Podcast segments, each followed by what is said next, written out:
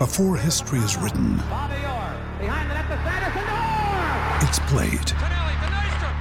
Before it's frozen in time, it's fought one shift at a time. Before it's etched in silver, it's carved in ice. What happens next will last forever. The Stanley Cup Final on ABC and ESPN Plus begins Saturday. What is up, everyone? Welcome back to another video. It is time to have a look. Blank game week, double game week 25. Here is my team selection.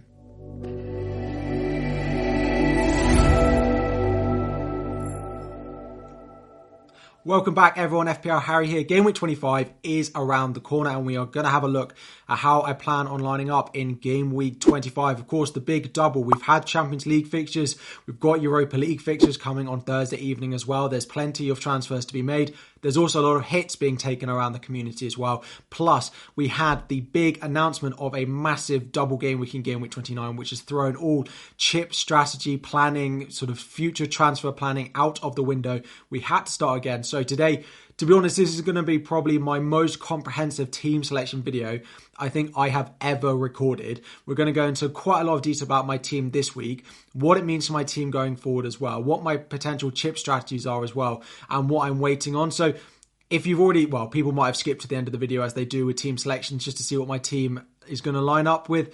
And I think they're going to miss out on a lot of good stuff this video. So before we dive in, before we look at how we got on in game week 24, make sure you've liked the video, make sure you've subscribed if you are new around here as well. We are so, so close to 45,000 subscribers. So looking at how I got on, it was a small red arrow. Now, it was a good week to have a bad week, as some people like to call it.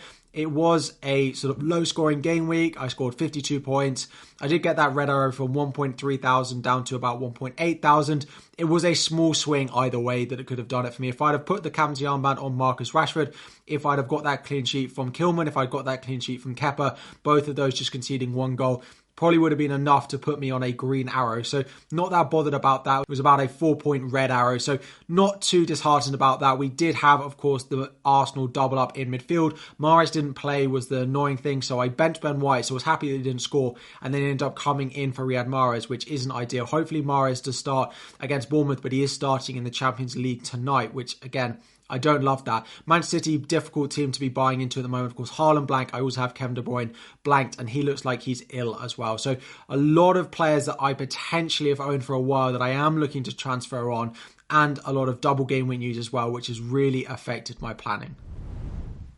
So, just a very quick reminder of where we are for game week 25. It is the blank game week from Manchester United, Brentford, Newcastle, and Brighton. If you have assets from Manchester United that aren't Marcus Rashford, I would probably sell them. Brentford and Brighton, I would probably keep because they're doubling game week 27, of course. And then Newcastle.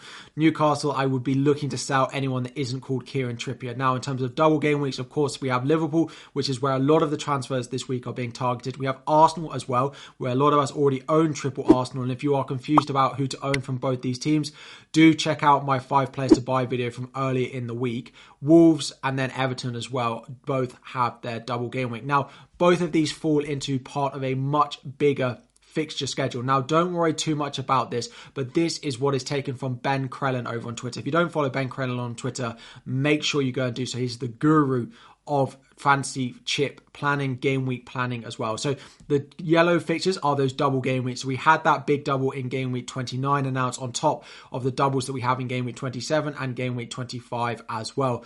Game week 28 we know is likely to be a reasonable size blank and there's a lot of upsets in the cup. It will be a blank game week, but it's likely to be a big one as well. And game week 32 as well, likely to be a big blank game week. So Game week 25 confirmed, game week 27 confirmed, game week 29 confirmed. The blanks in game week 28 and 32 are yet to be completely f- confirmed. And of course, we'll have much more news going into game week 26 because there are the FA Cup fixtures taking place in the next round between game week 25 and game week 26. But with that in mind, I think there are really two chip strategies that I'm left with to be playing for my team. Now, this might differ for you depending on who you've got in your team, how your squad is set up, etc. However, for me, I think there are two chip strategies, and this will imply the transfer that I think I'm going to make further down the line or this week as well. So, option A is the wildcard 27 chip strategy that's being spoken about all over Twitter at the moment, and I do quite like it.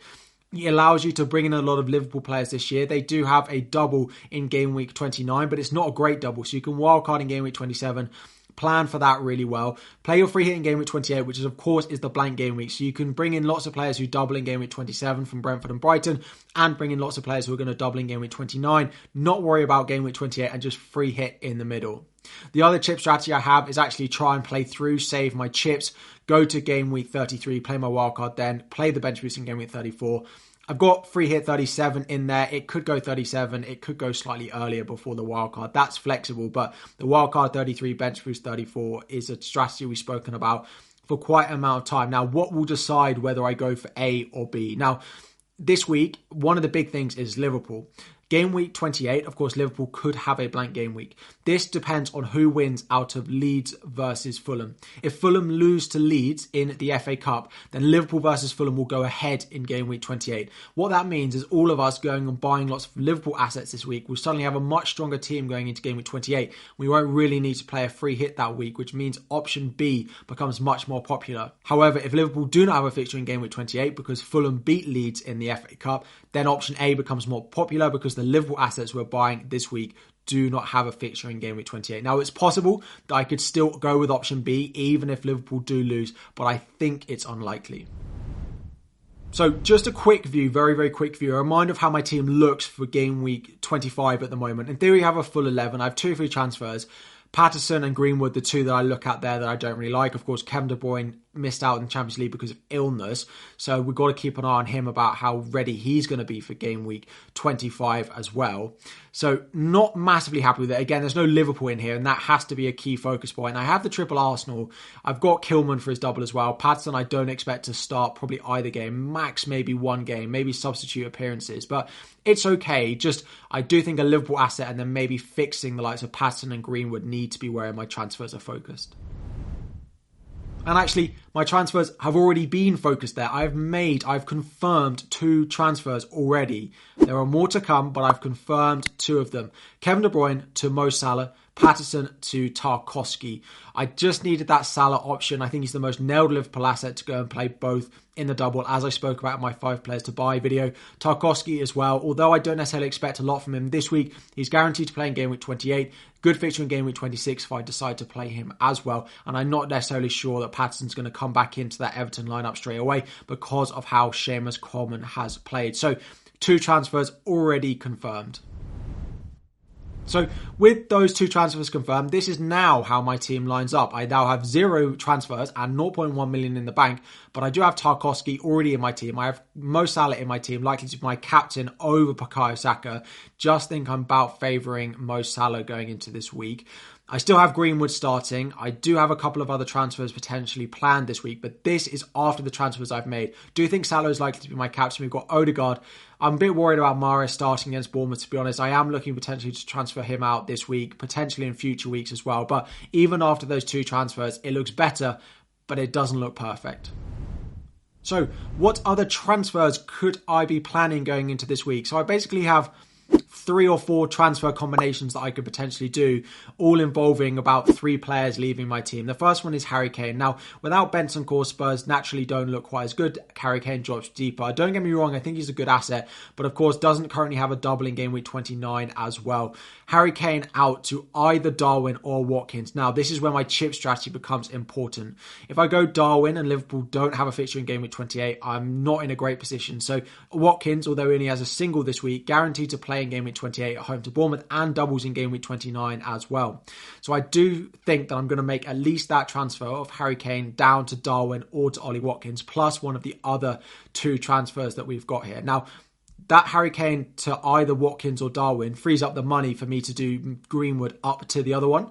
So I could do Harry Kane to Darwin and Greenwood up to Watkins and actually just get both of them. This would mean I wouldn't have Patterson or Greenwood, who are the main bench issues for me, is what's weakening my squad depth at the moment.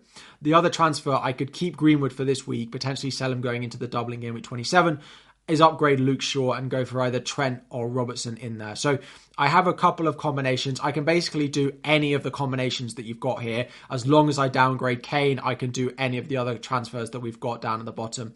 I do think I'll be favouring Trent over Robertson just for the attacking threat that he has there. Robertson is good for bonus, but I suppose Robertson's backup in Tsimikas is much better than Trent's backup. So again, I do think he's worth the 0.5 extra investment.